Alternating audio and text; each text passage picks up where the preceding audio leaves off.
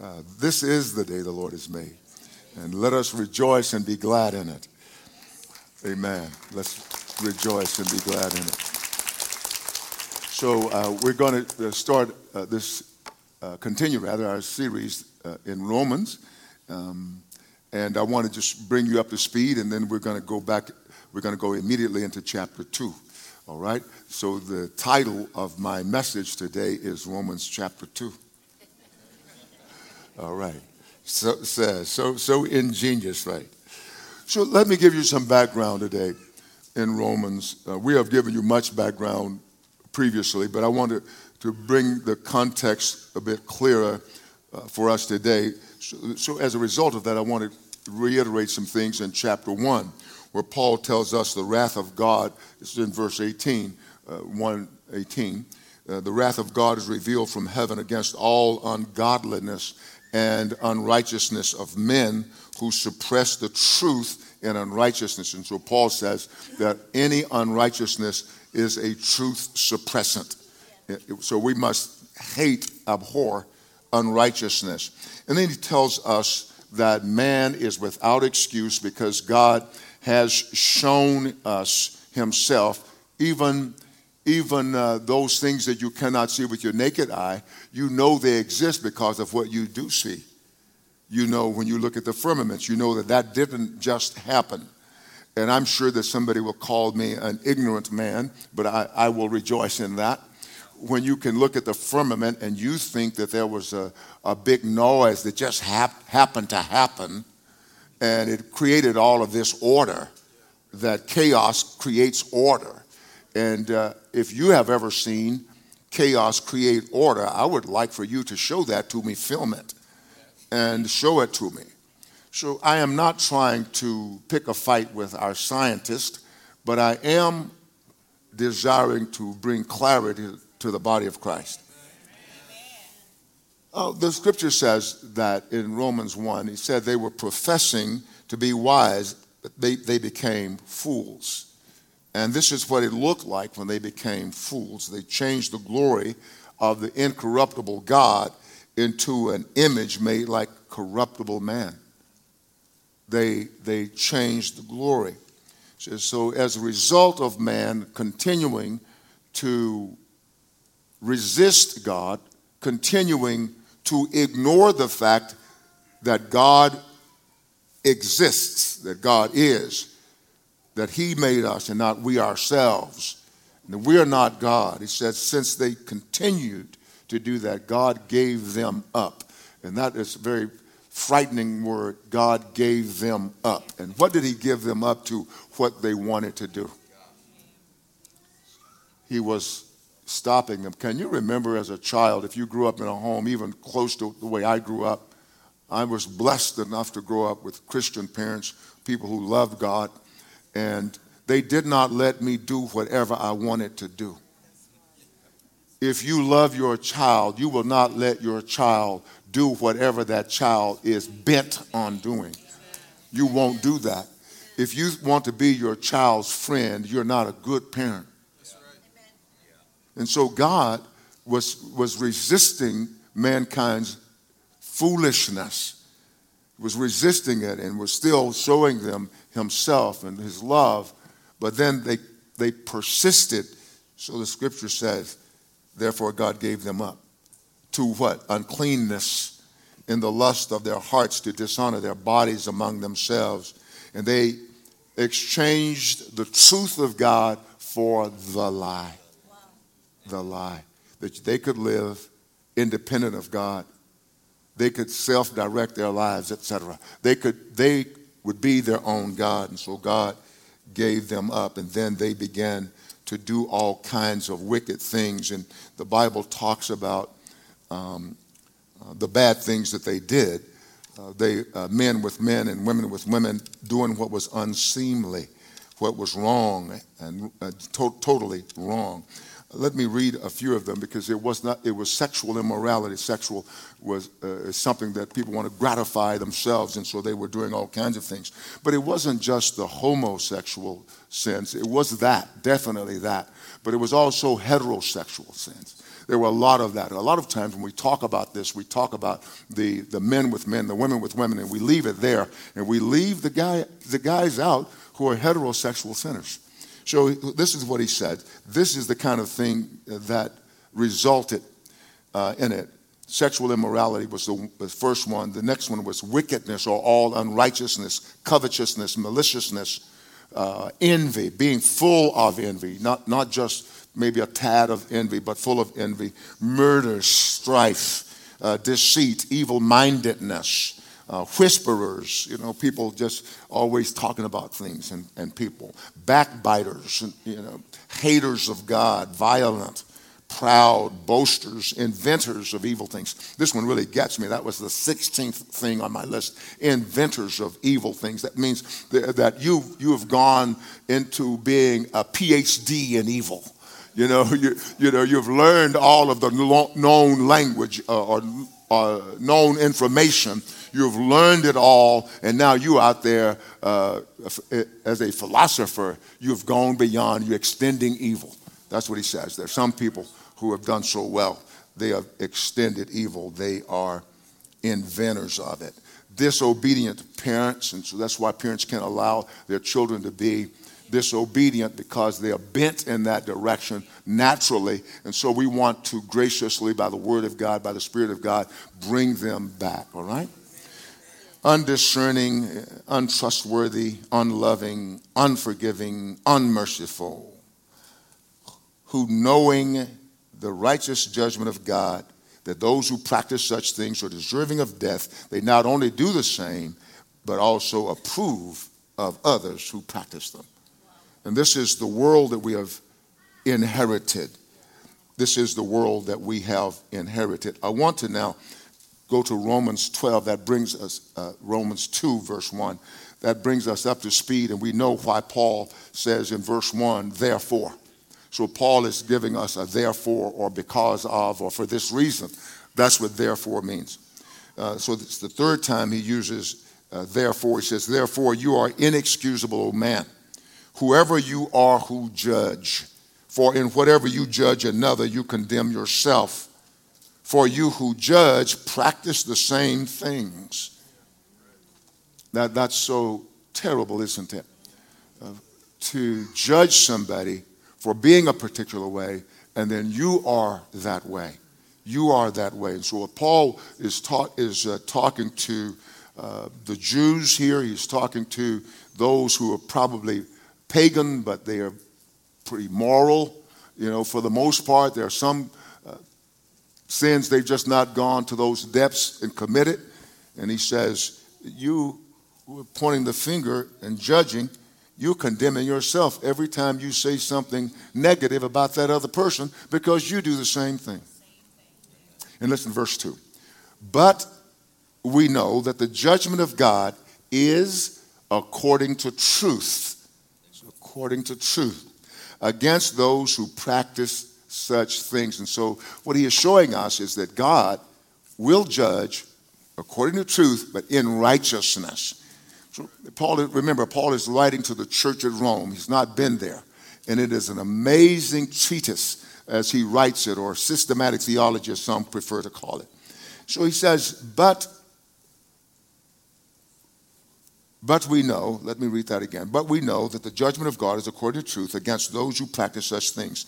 And do you think this, O oh man, you who judge those practicing such things and doing the same, that you will escape the judgment of God? God's judgment is according to truth. Man's judgment comes from condemnation. God's judgment is according to truth. So let's look at, at uh, verse 4 as he continues. He says, Do you despise the riches of his goodness. So, so do you hate God's goodness? Do you despise? Do you look down on it? Do you think it's nothing? God's goodness. Sometimes when we see goodness and kindness, we think uh, that they are, and those words are synonymous with weakness. And we don't seem to grasp weakness. I'm speaking of all of us. We tend to think that if somebody's very kind, we might even think, oh Lord, don't let them be too kind.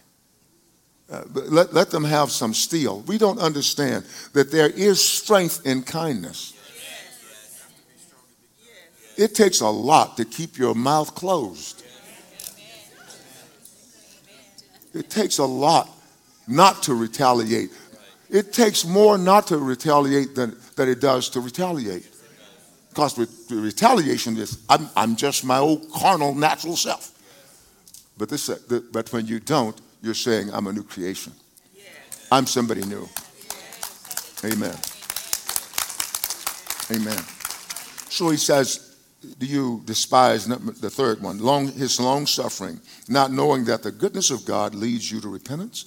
You, do you know that God being good, it doesn't mean that God is soft, that God is some teddy bear in heaven, or some Santa Claus with a big, long white beard and big, pudgy belly?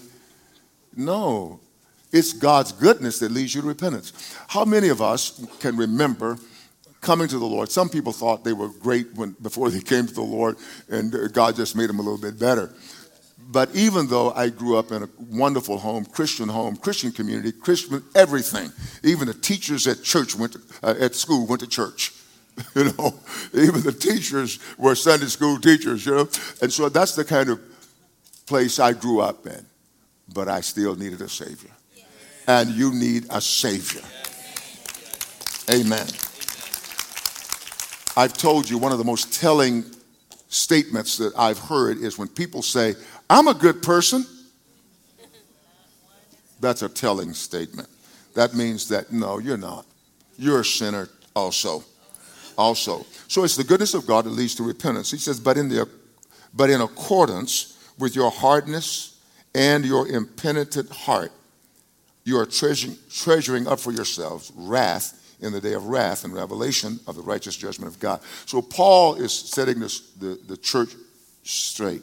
He's letting the Jewish people know hey, you are not better than the people you're pointing fingers at. That's what he's saying. That, that is what he is saying.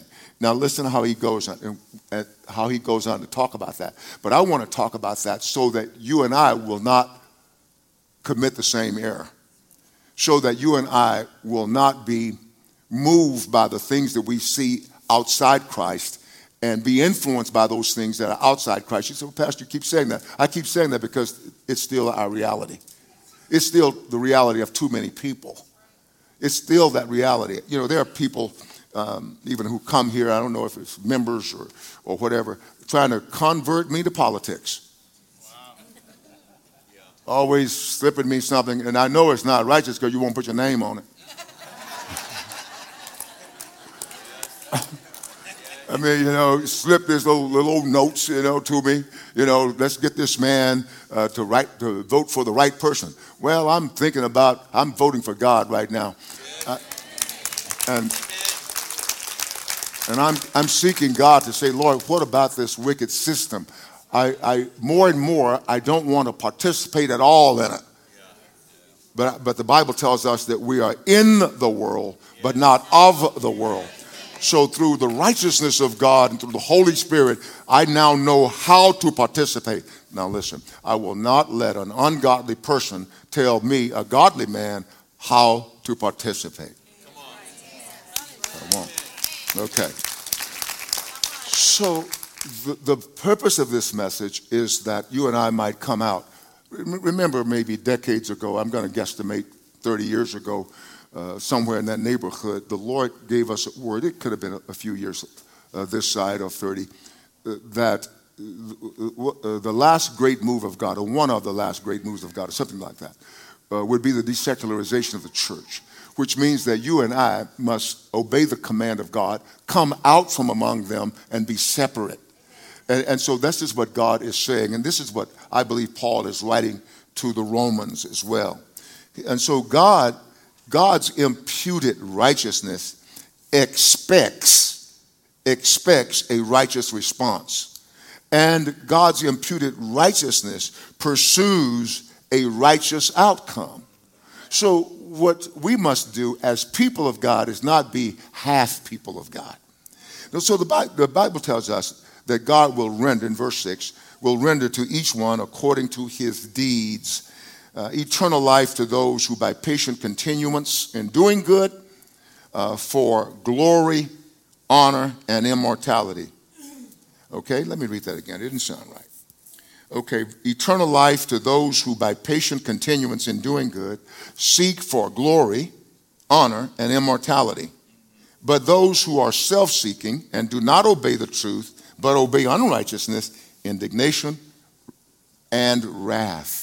So they, these are the choices. Now, what Paul is, is, is saying to us here that tribulation and anguish, okay, indignation and wrath, tribulation and anguish on every soul who does evil. Notice, of the Jew first and also of the Greek. But, again, glory, honor, and peace to everyone who works what is good, to the Jew first and also to the Greek. I, I love this. You know, the scripture says to us, by, For by grace you have been saved through faith. It's by grace. It's the goodness of God, the generosity of God, the favor of God. By grace you have been saved through faith, and that not of yourselves.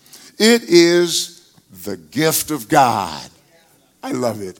So salvation is the gift of God, and the faith it takes is the gift of God. So the, the Bible is not saying that you're going to be saved by your good deeds. Those verses I read do not mean that you will be saved by your good deeds. No, because you're saved, you have the good deeds.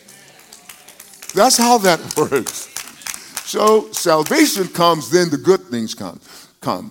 Uh, the good things don't come on their own. They do not come from natural people. Now, uh, if you're a parent, you've had children, little, little toddlers, and perhaps you visited some of your friends who had little toddlers, and some of those other kids, not yours,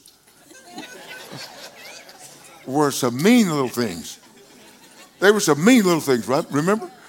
No, honestly, uh, we had two good children.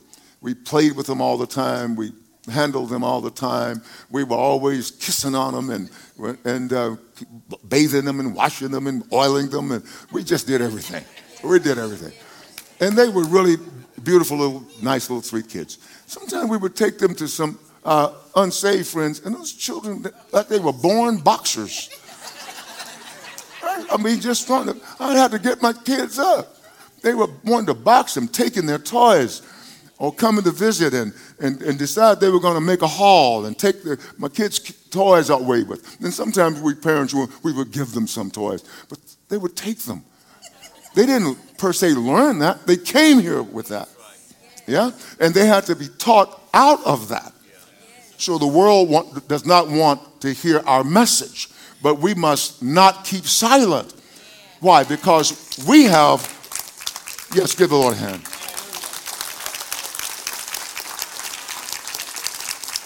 We have the Spirit of God, the gift of God. Salvation is not turning over a new leaf, salvation is being made new. That is, your old heart is not in control any longer. God gives you a new self, as it were, a new heart. Yeah, a new heart. You know, I remember that old song. It says something a lot about like um, um, speaking of salvation, it says, I looked at my hands, they looked new. I looked at my feet, and they did too. Ever, ever, since that wonderful day, my soul has been satisfied. And so the Bible talks about conversion. This is a reality. Now, why is Paul talking to the church of Rome? Because they need to live out this reality, not talk about it. See, the church right now has a bad reputation. We have a bad reputation because we have allowed those among us to have two faces. You, you remember our beloved Dee, right?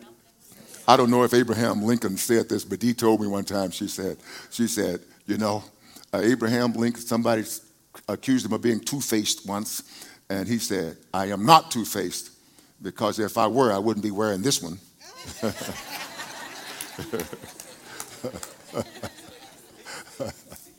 so, so, but we have two faces. That is, the Bible is very clear, and I, I want to just say this, and this is a real uh, prophetic statement I'm making.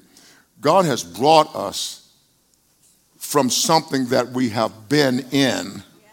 Though I know we're in the kingdom, I know that, I know we are saved, I know that, but there is a tolerance we have had for wrong and for evil And God is bringing out, bringing us out of that so that there is a clear distinction, like a line of demarcation. And that's what I've been sensing, and I would like to go into it more, but, but, but my time. So God does not save you because of all the good works. The good works come because you're saved. He says, By grace you have been saved through faith, that not of yourselves. Listen, that not of yourselves. It is the gift of God, not of works. See, it, it's so Paul, Paul is not, that's not a contradiction. You just have to know what he's saying. Not of works, lest anyone should boast. So God has removed all boasting. All of us at the foot of the cross, we're the same. We're the same. At the foot of the cross, we're all the same. The ground is all level. There's not, oh, Mr. Billionaire, you come up here. Mr. Highly Educated, no, get back, Mr. Ignorant, you know, no. It's all the same. So we're not saved by good deeds or good works. We're saved for good works. The saved always produce good works. And so Paul is talking here also about uh, a person's habitual conduct. And this is what he is referring to about habitual conduct, whether good or evil. It reveals always the condition of your heart, your habitual conduct. You know, sometimes we'll hear a believer say something to the effect that, um, I'm saved, but I just got, I'm saved, but when they act out of character. Now, we, we all may have a moment uh, out of character. We all may have a moment out of character. So if you have a moment out of character on the way home, you know, you don't have to drive back over here and, you know, open the church and come to the altar, you know. You know, but we may have a moment, but it should not be continual. It should not be. You ought to find yourself better if you are the one, one the person, if somebody says one thing, you've got to say five. I'm talking just the real people here. If you have to say five things, you know, you've got to answer back, and you always have something to say, something, something snappy and sassy, or just plain mean. That's a problem. You have to take that to God. And, and maybe sing a verse of that song, Oh, what a change in my life has been wrought since Jesus came into my heart. That's what we must do. That's what we must do. So, what, whatever your habitual conduct shows something, it tells something, it reveals something. A person who continually uh, does, uh, uh, does evil rejects the truth and shows that he or she is unregenerate. And therefore, Paul says, will be an object of God's wrath. You can't keep doing bad saying, I'm good. No? Amen. Okay. I, I expect more interaction because you're not those people I'm talking to. you know somebody like that. Verse 11 is, is a chilling verse. It says, For there is no partiality with God. Man, I'm telling you. Every one of us has been um, a beneficiary of partiality. Yes, amen. Thank you. Thank you. Every one of us has. And I've told you about the times occasionally when we're traveling, i have gotten bumped up to business, or we uh, maybe i have even paid a little bit more from my pocket and get up to business. And boy, I kind of like going in there. You know, you go up there and you, you know, like Pastor Mohan says, you know, you walk into the business section, it's nice. You can just go in first and put your bags up and sit down. And, and they said, May I get you something to drink? Absolutely. Uh, you know, it's kind of nice, huh? It's kind of nice. So we like that. We like that. We've all had that. But, but Paul says there's no partiality with God. I mean, God's not impressed with how cute you are because he made you that way. He's not so impressed with that, you know, and he, he's not going to let you slide. He's not going to let you slide. He says there's no, no partiality with God. For as many as many as, it, as have sinned without law will also perish without law. And as many as have sinned in the law will be judged by the law. Wow. No wiggle room. For not the hearers of the law are just in the sight of God, but the doers of the law will be justified. So Paul is talking to his Jewish uh, brothers, uh, his compatriots. He's talking to them just because they have the law. We got the law of God. We, we've got covenant with God. We're the seed of Abraham, God's friend. He said, wait a minute. Uh-uh. You're being judged by the law. Just because you go into synagogue and listen to the law uh, read every, every Sabbath does not mean that you are right before God. Wow, that's chilling to the average Jewish person. That was chilling. Can, you, can you see what Paul was doing? Paul was taking it to the people of God right away. Paul, taking it to the people of God. I, I offer to you that we have come to a place right now in our salvific history where true ministers are going to take it to the people of God because we are the church of the living God. Yeah, we are the church. Upon the rock, we are built on the rock, and the gates of Hades cannot prevail against us. That's who we are. And if the truth is muted, oh God, what will the world do? What will the people do if the truth is muted? If the truth is muted, can you hear what I'm saying? Then we will have become truth suppressants. We can't have that. God can't have that. For then he goes on to tell, he's speaking to his Jewish uh, brothers, he says, For when Gentiles who do not have the law by nature do the things in the law, these, although not having the law, are a law to themselves, who show, now listen, who show the work of the law written in their hearts. See what God did, God's signature is on his creation. And there's something even in ungodly people. I know you've grown up around some of them. You had to. Some, some ungodly people weren't as ungodly as we thought. I can remember that, and I've told you the stories. Uh, I lived in, in, outside of town in a little settlement, a country settlement about nine miles out. Nice little place, right on a major highway. But there were some people who had alcohol problems, and, and uh, they were, we, we called drunks. We didn't call them alcoholics. We didn't know how to, how, how to make that softer. We just called them drunks. And, uh, and they were walking, they would be walking by. They always had a little bounce to their walk or something.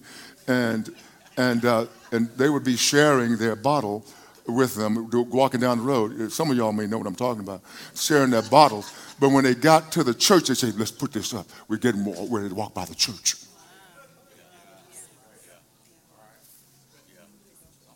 put it up. And when they get on the other side of the church, they take it up again. But, but in a strange way, they were saying, let's respect the church. When you and I collude with the world, we're not respecting the church. And this is what Paul is getting to. I find that we have, we have come back to this in our salvific history. And so Paul says, um, these people show the work of the law written in their hearts, their conscience also bearing witness, and between themselves their thoughts accusing or else excusing them. He says, In the day when God will judge the secrets of men by Jesus Christ. God's going to judge the secret of men by Jesus Christ. Uh, I'm going to skip some of the good things I have to say, but let me run to, go rush to verse 17, and we'll say these things in our series in Romans. He says, verse 17, Indeed, you are called a Jew and rest on the law and make your boast in God and know his will and approve the things that are excellent, being instructed out of the law, and are confident that you yourself are a guide to the blind, a light to those who are in darkness, an instructor of the foolish, a teacher of babes, having the form of knowledge and truth in the law. You, therefore, who teach another, do you not teach yourself? You know, I, I, I want to be with Jesus. I want to be with Jesus. And, and I think all of us, any, every, any one of us could say, there's not a one of us can say, I've always been perfectly right with God in every waking moment. There's nobody in here can say that. There's nobody on, online that can say that. This is what God wants, though. God wants us. God wants us to take note ourselves. So Paul says, You're teaching all these wonderful things, but do you teach yourself? You who preach that a man should not steal, do you steal? You know, you may not go down there and steal from Circle K, but do you steal on your taxes? If you can find a way to kind of to get around a, a rule or law, do you do that? So this is what Paul is saying. So you who say, do not commit adultery. Do you commit adultery? You who abhor idols, do you rob temples? You who make your boast in the law, do you dishonor God by breaking the law? For the name of God is blasphemed among the Gentiles because of you. The, the name of God is belittled among the Gentiles because of you. I want to take this, bring this to the uh, 21st century here. The name of God, the church, is like a mockery. Why? Because of us. Yeah, some of us are just not doing the right thing, guys. I'm just being straight up, right? And, and if we know we haven't, we can repent. Repentance changes the, the direction, it changes your trajectory. I love repentance. It's so undervalued. I love repentance. It washes the blackboard clean, so I've got a new slate. Thank you, Jesus. So let us repent of our failures and let us be the church that Jesus died for. Not in hypocrisy. For the name of God is blasphemed among the Gentiles, those who don't know God because of you. As it is written, he says. Then he says, For circumcision is indeed profitable if you keep the law. But if you are a breaker of the law, your circumcision has become uncircumcision. So here's the Jews. He's circumcised in the flesh. He said that's really uh, means something if you keep the law. But if but if you break the law, if you're disavowing the law, you're not walking in the truth of God, he says, your circumcision has become un- uncircumcision. So, what he says here uh, in the 21st century is if I say, I belong to Jesus and I'm walking righteously by the power of the Holy Spirit, that's a great thing. But if I say, I belong to Jesus and I can still do my own thing, he says, Wow, that's a bad thing. And you're like an ungodly person, really. You're walking with the godly, but you're ungodly. And because of people like you, the church looks bad, and the name of God is blasphemed. People go, Why should I need God? Have you seen that guy? Wow. Therefore, if any uncircumcised man keeps the righteous requirements of the law, will not his uncircumcision be counted as circumcision? And will not the physically uncircumcised, if he fulfills the law, judge you who even your written code and circumcision are a transgressor of the law? For he is not a Jew who is one outwardly. Get that down. For he is not a Jew who is one outwardly, nor is circumcision that which is outward in the flesh, but he is a Jew who is one inwardly. And circumcision is that of the heart in the spirit, not in the letter, whose praise is not from men, but of God. And this is what Paul wants us to know is that the Holy Spirit has circumcised us, as it were. Our, the body, our body of sin has been cut off by the indwelling Holy Spirit. So we, we are circumcised in heart. Now, a circumcised heart is one that is separated from the world and dedicated to God. That's what our Christianity is about, man. It's a beautiful thing. Now, I must end my message today, and I have to read by, uh, end rather, by reading from this old oil field man, I suppose, who uh, translated the Message Bible. So I'm going to read it in my oil field tone. Those people are on a dark spiral downward. But if you think that leaves you on the high ground where you can point your finger at others, think again. Every time you criticize someone, you condemn yourself. It takes one to know one. Judgmental criticism of others is a well known way of escaping detection in your own crimes and misdemeanors. But God isn't so easily diverted. He sees right through all such smoke screens and holds you to what you have done. You didn't think, did you, that just by pointing your finger at others, you would distract God from seeing all your misdoings and from coming down on you hard?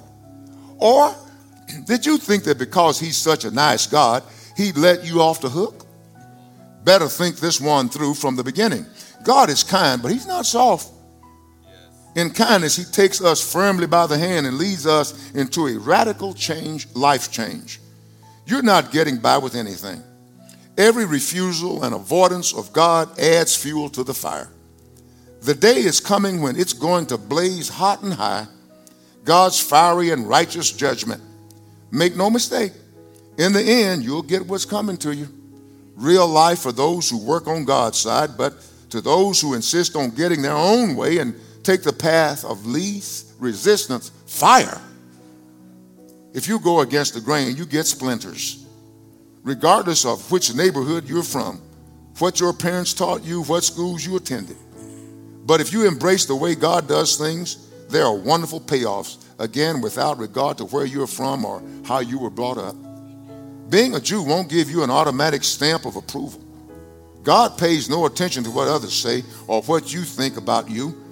He makes up his own mind. If you sin without knowing what you are doing, God takes that into account. But if you sin knowing full well what you are doing, that's a different story entirely. Merely hearing God's law is a waste of your time if you don't do what he commands. Doing, not hearing, is what makes the difference with God.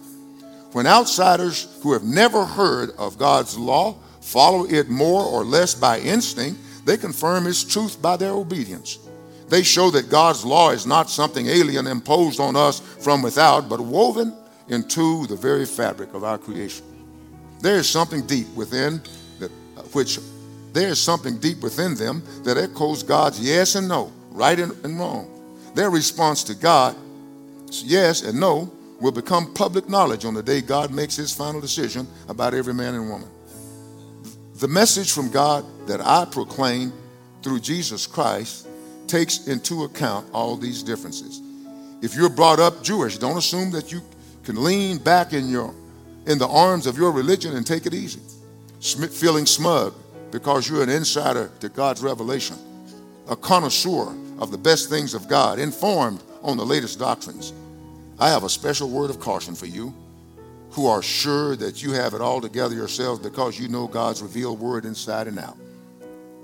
Feel qualified to guide others through their blind alleys and dark nights and confused emotions to God while you're guiding others. Who is going to guide you? I'm quite serious. While preaching, don't steal. Are you going to rob people blind? Who would suspect you? The same with adultery, the same with idolatry. You can get by with almost anything if you front it with eloquent talk about God and His law.